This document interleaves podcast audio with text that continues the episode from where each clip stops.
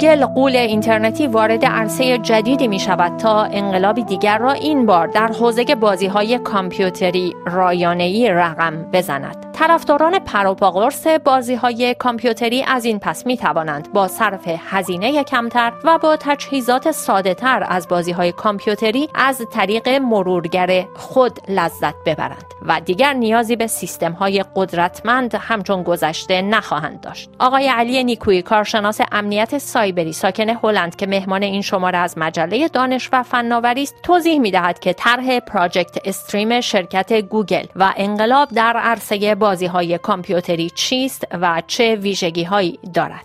پراجکت استریم گوگل یا همون استادیا که گوگل چند وقت پیش به صورت محدود توی پاییز سال گذشته اینو اعلان عمومی کرد و امکان تست بازی رو به چند تا از کاربرای بازیکن‌های معروف بازی مختلف داد. یه پروژه است، یعنی حتی توی تبلیغاتشون هم میگن که این خود به خود یه تحولی به حساب میاد، اینه که قرار به جای اینه که شما یه کنسول داشته باشید وقتی می‌خواید یه بازی رو انجام بدین، بدون نیاز به کنسول با یه دستگاه خیلی معمولی ممکنه با امکانات پایین مثل مثلا سی پی یو پایین، رم پایین یا چیزهای مختلف بتونید یه بازی رو با کیفیت خیلی بالا انجام بدید. برای از شنونده‌ها که ممکنه ندونن چرا این امکانات مهمه، وقتی یه بازی با کیفیت بالا میاد، مثلا فرض کنید یه بازی مثل دوم یا بازی‌های دیگه‌ای که بازی معروفی هستن گرافیک خیلی بالایی میخوان، نیاز هست که شما دستگاه بالاتر داشته باشید. مثلا اگر ایکس باکس وان داشته باشید ممکنه یک سری از بازی‌ها جواب نده، باید حتما ورژن بالاترش داشته باشین، یا مثلا پلی استیشن سه داشته باشین، با چهار داشته باشین یا چهار پرو داشته باشین. این بابت اینه که هر دفعه یه سری امکانات اینا اضافه‌تر میشه و باید این آپدیت رو انجام دید. یکی این بخش قضیه است، یکی هم بخش دیگه قضیه اینه که شما وقتی یه دستگاه کنسول بازی دارید دیگه محدودیت حجمی داره، مثلا شما پنج تا بازی شش تا بازی میتونید داشته باشید، مثلا یه ترابایتی پانصد گیگ و این یه حجم مشخصی از بازی رو شما میتونید به صورت همزمان داشته باشید. اگه بخواید یه بازی دیگه رو بذارین باید بازی قبلی رو پاک کنید یا فایلایی که مربوط به اون هست پاک کنید و بعد بازی جدید رو نصب کنید. این تکنولوژی اومده که تمام این محدودیت‌ها این شکلی رو کم کنه، به علاوه اینی که شما دیگه لازم نیست نگران باشید که مثلا من پلی استیشن سه داشتم الان دیگه این دستگاه به درد نمیخوره، بندازمش دور برام دستگاه جدید بخرم. تنها چیزی که شما لازم دارید بخرید یه دسته بازی هست، یه کنترلر هست که باید بخرید و این کنترلر وصل میشه به اینترنت، بازی شما رو با براوزرتون باز می‌کنید و بازی رو شروع می‌کنید انجام دادن. یه بخش تحول کلی توی ساختار، توی معماری بازی‌ها این هست که اتفاق افتاده.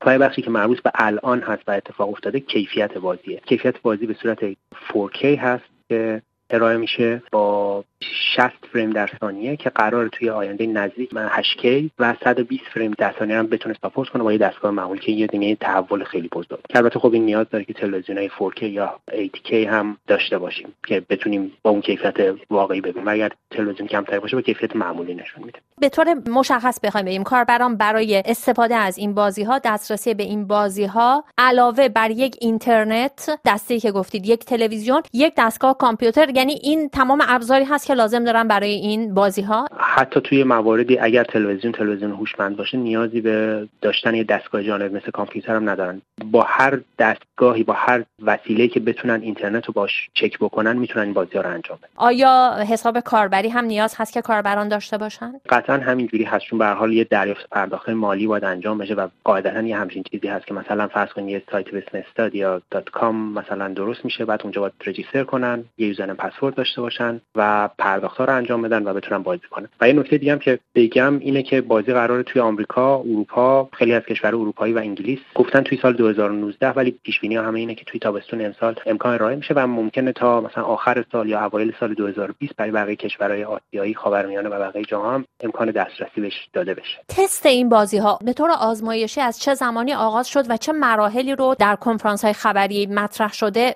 دنبال کرد؟ بازی‌ها که فعلا با دو تا بازی هست که بازی‌های Assassin's Creed Odyssey و دوم هست، این دو تا بازی رو دادن به بازیگر حرفه‌ای توی پاییز سال گذشته که تست کنن. قرار هست که شرکت‌های مختلف بیان و بازی‌هاشون اونجا بذارن که انجام بشه، ولی فعلا این دو تا بازی هست که اومده و هر دو تاشون هم اینجوری که خبری اعلام نشده به صورت رسمی، ولی اینجوری که توی وبلاگ‌های مختلف و جای بالا خبرگزاری مختلف اعلام شده هر دو تا موفقیت‌آمیز بوده تستشون.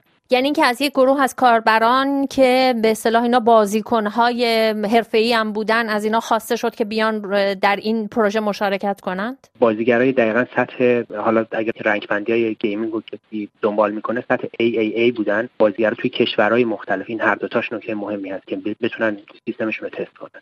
آیا این سطح ارائه بازی‌ها از سوی گوگل میشه اون رو مقایسه کرد مثلا با راه‌اندازی یوتیوب که در مورد فیلم بود که یک تحولی رو در دنیای ارائه فیلم‌ها و نمایش‌های تلویزیونی و اینها انجام داد، یا مثلا در زمینه موسیقی؟ آیا این تحول تا اون اندازه میتونه که ارزیابی بشه در جهان بازی‌های کامپیوتری؟ یه کمی سخت جواب دادن به این سوال، ولی به نظر من آره یه, یه انقلابی هست. شاید همین امروز و فردا نه، شاید مثلا چند سال دیگه این اتفاق بیفته. ولی یادمون باشه که وقتی یوتیوب اومد ما برای دیدن ویدیوها باید یک یه وبسایت ویدیو رو آپلود می‌کرد، بعد ما دانلود می‌کردیم و می‌دیدیم، یعنی آنلاین استریم ما نداشتیم و خیلی چیزای دیگه. این اتفاقا یواش یواش افتاد و اینجا الان یکی از مهم‌ترین تحولایی که قرار اتفاق بیفته اینه که برای بازی کردن بی‌نیاز بشیم به یک کنسول، و این اتفاق اگر بتونه توی چند سال آینده با موفقیت انجام بشه به نظرم یه انقلابی هست. دلیل خیلی ساده‌اش هم اینه که الان مثلا شرکت‌ها با... که بازی رو تولید می‌کنن مجبورن حواسشون به این باشه که بازارشون رو چجوری کنترل بکنن که بتونن مثلا دستگاه‌های با کیفیت پایین‌تر هم بتونه جواب بده و خیلی چیزای دیگه. الان این محدودیت برای اونا برداشته میشه چون بالاترین کیفیت رو خواهند داشت و میتونن با بالاترین کیفیت بدن و من گیرنده هستم که فقط نیاز دارم به یه براوزر و یه دستگاه خیلی ساده این کار رو انجام بدم. من فکر می‌کنم اگه اون کارا رو بتونن، یعنی این پروژه موفقیت آمیز باشه که به نظر میرسه موفقیت آمیزه، توی چند سال آینده انقلابی میشه. فعلا تنها مشکلی که به نظر میرسه وجود داره قانع کردن شرکت‌های مختلفی که تولید بازی می‌کنن به اینی که سرویسشون به گوگل هم به موقع ارائه بدن یا قبل از هر چیزی ارائه بدن که منی که میخوام بازی کنم خیلی سریع دسترسی داشته باشم به بازی‌ها. سونی به اصطلاح یکی از غول‌های ارائه بازی‌های کامپیوتری بوده. آیا در این پروژه مشارکت داره؟ نه، هم سونی هم شرکت مایکروسافت هر دو از من حالا رقبای این قضیه هستن و انتقادایی هم به این پروژه داشتن، ولی نه، مشارکت به صورت مستقیم ندارن. حداقل سونی یه سیستمی رو خودش داره ولی برای انجام دادن بازی‌ها نیاز هست که حتما یه کنسول پلی استیشن داشته باشین. ایکس باکس هم همینجوره، هر دو اینا یه همچین سرویسی رو دارن، یعنی سرویس آنلاینی که بتونن این کارو کنن، ولی حتما نیاز هست که کنسول پلی استیشن کسی اینا رو خریده باشه. یکی از نکته‌ای هست که همیشه گیمرهای مخصوصاً حرفه‌ای خیلی مینالن ازش اینه که امکان اینی هست که مثلا تقلبم بکنن، چون مثلا تو پلی استیشن هست و چیز مختلف هست و این یکی از کارهایی هم که میکنه اینه که تا یه حدی جلوی این قضیه رو میگیره.